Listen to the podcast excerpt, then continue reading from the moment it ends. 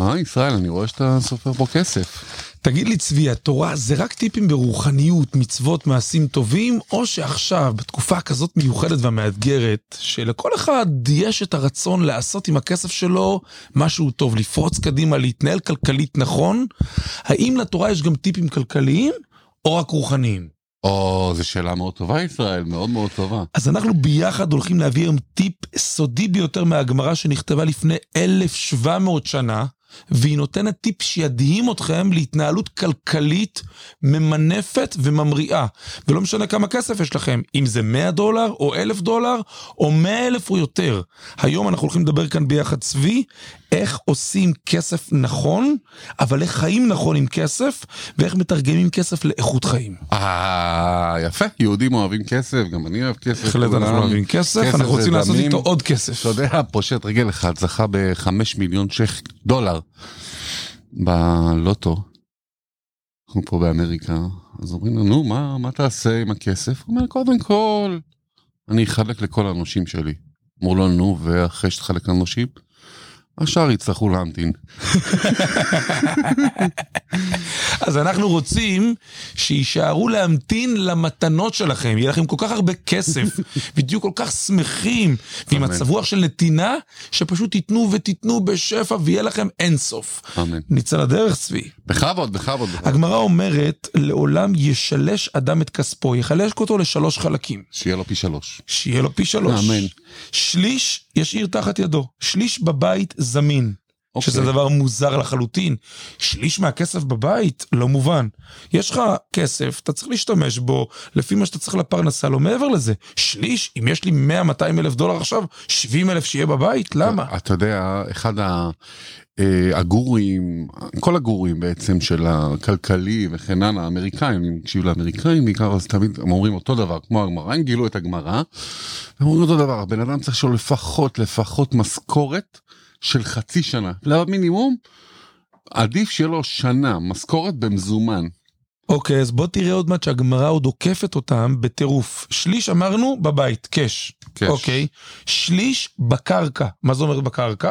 אז יש פירוש אחד בגמרא שאומר בקרקע, הכוונה היא להשקיע בקרקעות. אז כבר יצאנו לאזור ההשקעות. נכסי דלא ניידי. נכסי דלא ניידי. אבל יש פירוש שאומר, לא. בקרקע הכוונה להחביא. או, עוד כסף מזומן. לשתול. אז בכלל הטרפת אותי לגמרי, כלומר אתה רוצה אותי עמוס מזומנים. חבר'ה, תודו שזו תחושה טובה להסתובב גם ברחוב וגם בבית, יש חבילות.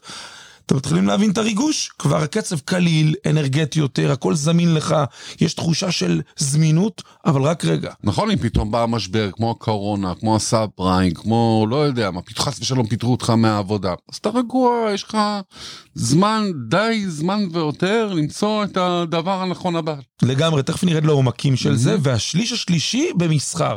השקעות. אוקיי. זה יכול להיות אה, להיות סוחר באמזון, זה יכול להיות כל דבר של מסחר שאתה קלטת שהמוצר עולה בזול ואתה יכול למכור אותו ביוקר. אז בוא נעזוב רגע את השליש של מסחר ונתעסק עם השאלה הפשוטה, מדוע הגמרא רוצה שיהיה לי כל כך הרבה כסף מזומן בבית? או בקרקע או בארון. מדוע? 33 אחוז זמין, עוד 33 אחוז מוחבא באיזשהו מחבוא. שימו לב, מה קורה לבן אדם שיש לו הרבה כסף מזומן? הוא הרבה יותר שלו ורגוע. יש בבית נינוחות. אז קודם כל אנחנו מדברים על איכות חיים. כשלבן אדם יש כסף זמין, כשאשתו נכון. רוצה משהו אין מריבה. כשהוא רוצה משהו הוא לא מתכווץ. יש כסף שבהכרח אני ייעדתי אותו לבזבוז. כלומר בתבונה אבל להוצאות. ורוגע שווה שמחה ושמחה מביאה מלא מלא ברכה. בדיוק, ופה יש שתי אלמנטים מטורפים שהגמרא אומרת. מהמם. כשאתה מתחיל לחיות בנחת ובשלווה, אז קודם כל אתה זוכר שהכסף נועד לשרת אותך. אז. כסף קודם כל נועד לשרת אותי, אז החלק המרכזי של הכסף ייצר לי איכות חיים ושלווה. ואז גם מבחינה כלכלית, אני אהיה פנוי יותר לעשות מהלכים נבונים. אבל פה אני רוצה לתת טיפ ענק לכל הצעירים. שרצים עם השקלים הראשונים שלהם לקנות דירה, והם נלחמים על כל שקל, וחוסכים, ורבים עם האישה, וחוסכים מהפה של עצמם ושל הילדים, נכון. ופוגעים באיכות חיים שלהם, אומרת הגמרא, זה נגמר. לזכור, כסף נועד לייצר לי איכות חיים. כשאני הולך וחוסך ומתקמצן ומתכווץ, אז אני אולי חוסך כסף, אבל פוגע בעצמי, והכסף נועד לשרת אתה אותי. פוגע בשלום בית, אתה פוגע בשמחה שלך, זה שני דברים משמעותיים, זה הוויטמין B, ש- ש- ש- זה הוויטמין שאנחנו צריכים אותו, שהביטחון, ונותן לך ביטחון, וזה מה שפוגע לך בסוף היום בפרנסה, כי אם אין לך שלום בית, אין לך פרנסה. בדיוק. אם אין לך שמחה, אין לך פרנסה, זה זה. משוואות פשוטות מאוד. אמת, אמת, אמת, וגם כלכלית. בן אדם לחוץ מייצר פחות כסף. נכון. בן אדם יותר נינוח ושלב ורגוע וככה שנתי בנתי, הוא מייצר הרבה כסף ומזה הזדמנויות. נכון. אז הגמרא נותנת פה טיפים, יש לכם כסף בבית? יש לכם כסף בבנק, קודם כל תעבירו את הבית למצב של נינוחות, של שלווה. את רוצה לקנות משהו? תקני בשמחה, בנחת. אתה רוצה לקנות משהו? תקנה גם אתה. קודם כל הבית נכנס לשלווה. המשוואה, חיים טובים יותר, וגם המוח פנוי לייצר יותר כסף. עם השליש הנותר, אתם זזים להשקעות. אחרי שהבית נכנס למצב כלכלי ונפשי שלב, אפשר להשקיע בדירה, אבל לא תוך כדי שרומסים את השלווה הכלכלית, אלא את השלווה הנפשית, אלא תוך כדי שיהיה שלווה בבית. ומה השלישי? השלישי זה אה, אה, אה, קרקע, ופה אנחנו מדברים על שתי שיטות, שכל אחד יעשה איך שהוא מבין, כי יש מקום לשתי הפירושים, או שהשליש השלישי הוא גם הולך להשקעה באמצעות נדל"ן, שזה השקעה יציבה, או שגם זה הולך לאזור הזמין לך. וזה מטורף לגמרי, לפי הפירוש הזה בגמרא, אז 66% מהכסף שלך אמור להיות זמין. זה מטורף, זה עושה אותך סוג של מיליונר ביום יום שלך. יש לי חבר טוב, קוראים לו אלקנה הולצר, הוא אמר לי פעם, ישראל, אם יש לך 40 אלף שקל בחודש, אין הבדל באמת בינך לבין ביל גייטס מבחינת רווחת החיים שלך. אז בואו נחשוב שאנחנו מקצים שתי שליש מהכסף שלנו לרווחה הכלכלית, תדמיינו את עצמכם איכות חיים אחרת.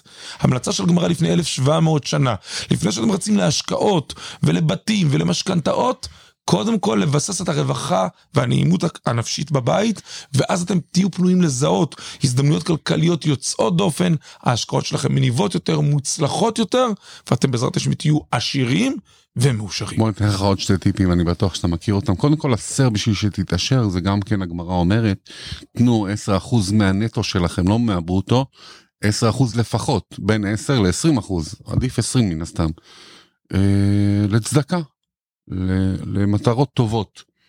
זה הגמרא מבטיחה, הסר כדי שתתעשר.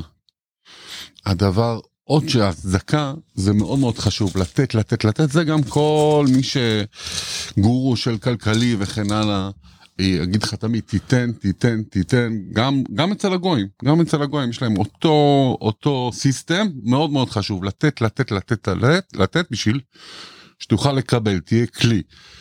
עוד דבר שהרבי מלובביץ' מאוד ממליץ עליו, זה קח קופת צדקה ותצביק אותה לקיר של הבית, עם מסמר, עם מברג, עם בורג, פשוט תבריג אותה לתוך הבית, שהצדקה תהיה חלק מהבית שלך, וזה וואו, גם מהמבנה.